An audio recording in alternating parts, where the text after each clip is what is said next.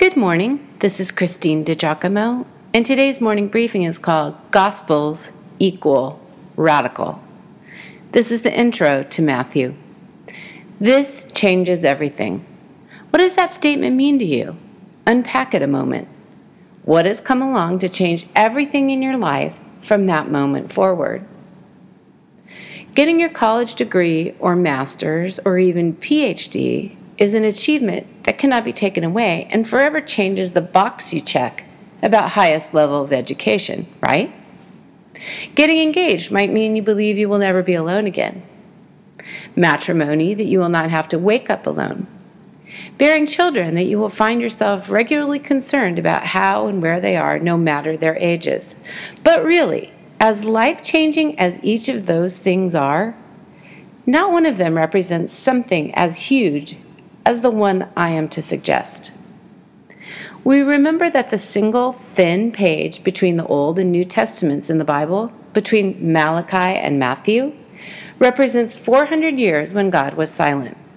You may wish to reference a recent briefing, uh, Loving the Word, for greater context.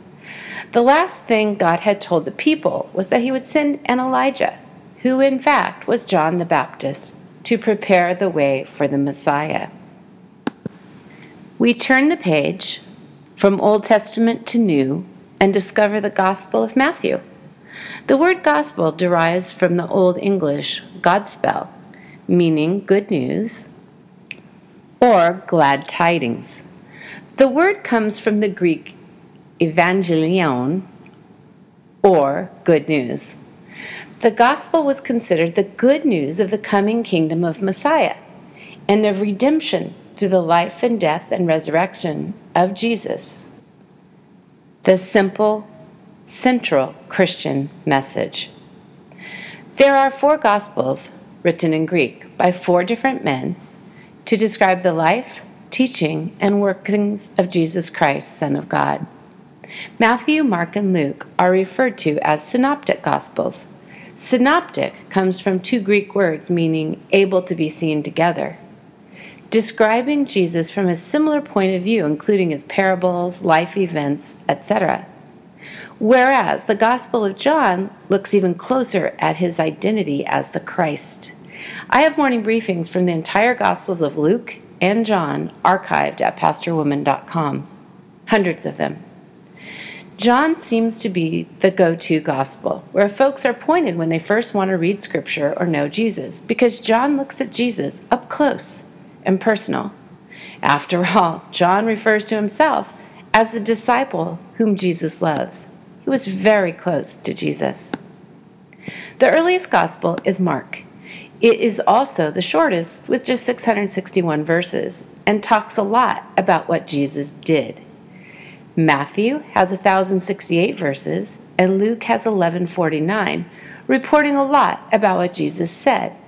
John is the latest of the Gospels. Let me introduce you to this fellow Matthew, whose Gospel we shall study.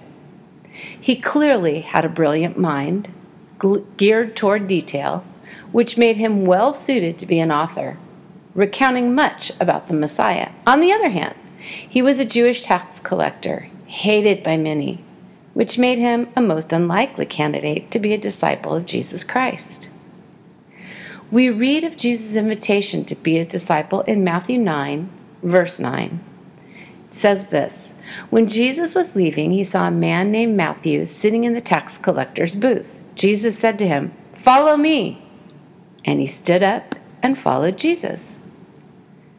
Simple, clear, strange. And then Jesus goes over to his house for dinner along with a bunch of other crooks. To see the context, you might want to read all of chapter 9. Interesting. Take a look at these previous calls for disciples. As Jesus was walking by Lake Galilee, he saw two brothers, Simon, called Peter, and his brother Andrew. They were throwing a net into the lake because they were fishermen. Jesus said, Come, follow me, and I will make you fish for people. So Simon and Andrew immediately left their nets and followed him. As Jesus continued walking by Lake Galilee, he saw two other brothers, James and John, the sons of Zebedee. They were in a boat with their father Zebedee, mending their nets. Jesus told them to come with him. Immediately, they left the boat and their father and they followed Jesus. Hmm. So by the time Jesus recruits Matthew, he is joining a band of fishermen who have already said yes to Jesus. Here are my questions. Why would Matthew step away from his big salary as a tax collector to follow Jesus, taking only his pen along with him? And just what did the fishermen think and feel as they abandoned their life's work, even their father, to answer Jesus' call? It's so interesting to ponder, I think. Jesus is radical and takes people with courage to answer when he says, Follow me. Gospel equals good news, equals Jesus, equals, equals radical. It changes everything.